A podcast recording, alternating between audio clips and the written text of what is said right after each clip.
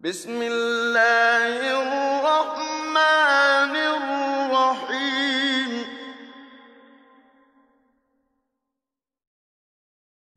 بسم الله الرحمن الرحيم. الحمد لله والصلاة والسلام على رسول الله صلى الله عليه وسلم وعلى آله وصحبه أجمعين. السلام عليكم ورحمة الله.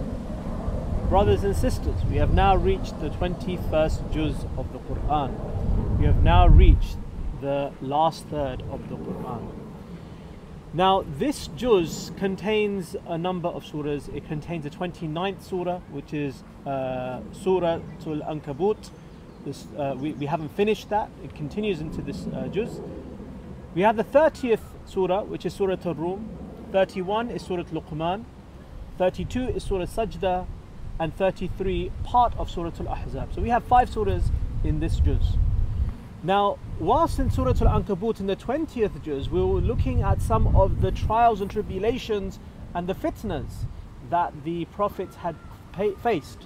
Allah subhanahu wa ta'ala, after describing all of their stories, He mentions the solution to dealing with these fitan and He discusses in some detail matters related to this. But one of the key qualities in overcoming these fitan is that of patience.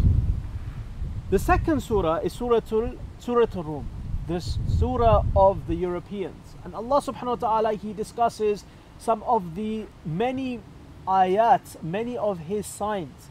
And that's why you'll find in the surah Allah subhanahu wa ta'ala over and over again mentions وَمِنْ آيَاتِهِ وَمِنْ آيَاتِهِ وَمِنْ آيَاتِهِ All of these things showing how all of us should uh, should worship Allah subhanahu wa ta'ala alone. He is the one who is worthy of worship and none other than him is worthy of worship. Allah subhanahu wa ta'ala mentions and begins this surah by discussing how the Romans will um, defeat the Persians. At that time, at that moment, it seemed impossible. It seemed impossible that the Romans would win. But Allah subhanahu wa ta'ala describes to us how they would win within three to nine years, and that they would win at the uh, lowest point of earth.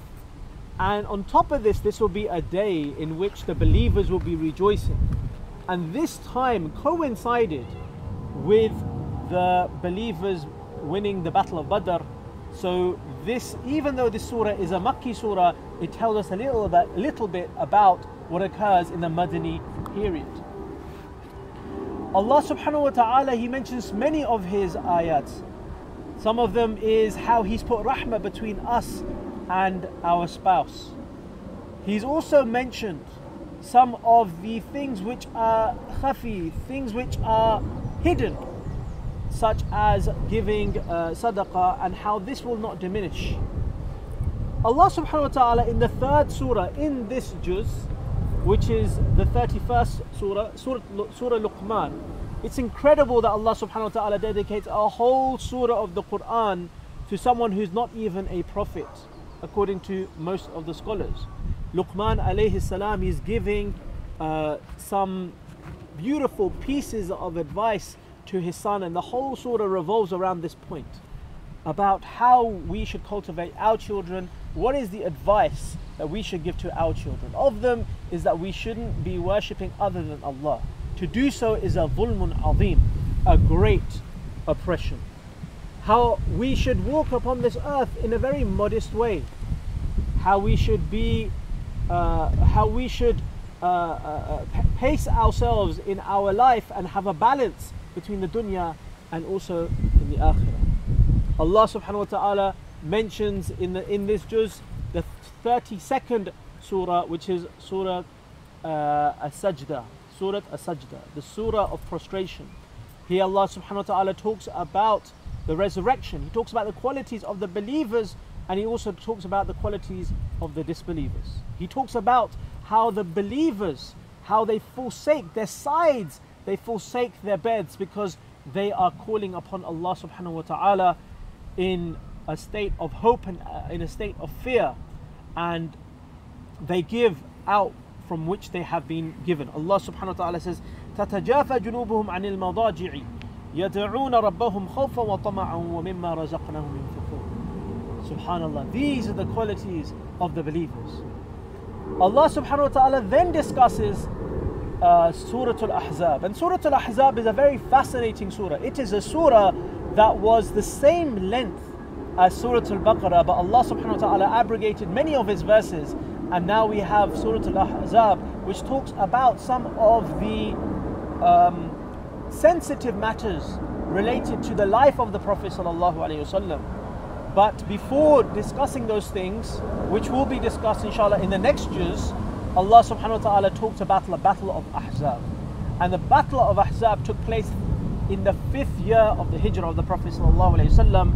And this was when the believers were only three or four thousand, but the disbelievers were over 15,000. And they had caused a siege. They uh, did not allow the believers to leave Medina. And the only way that the believers could actually stop the disbelievers coming in, the Ahzab or the Confederates or the different groups of disbelievers that had come together, they had built a khandaq, they had built a trench, not allowing them to come in. Inshallah, in the next juz, we'll talk about some matters related to the personal life of the Prophet ﷺ, those things which touch upon his personal life in the next surah when we discuss and we end the Surah Al-Ahzab. Until then, سبحانك اللهم وبحمدك أشهد أن لا إله إلا أنت أستغفرك وأتوب إليك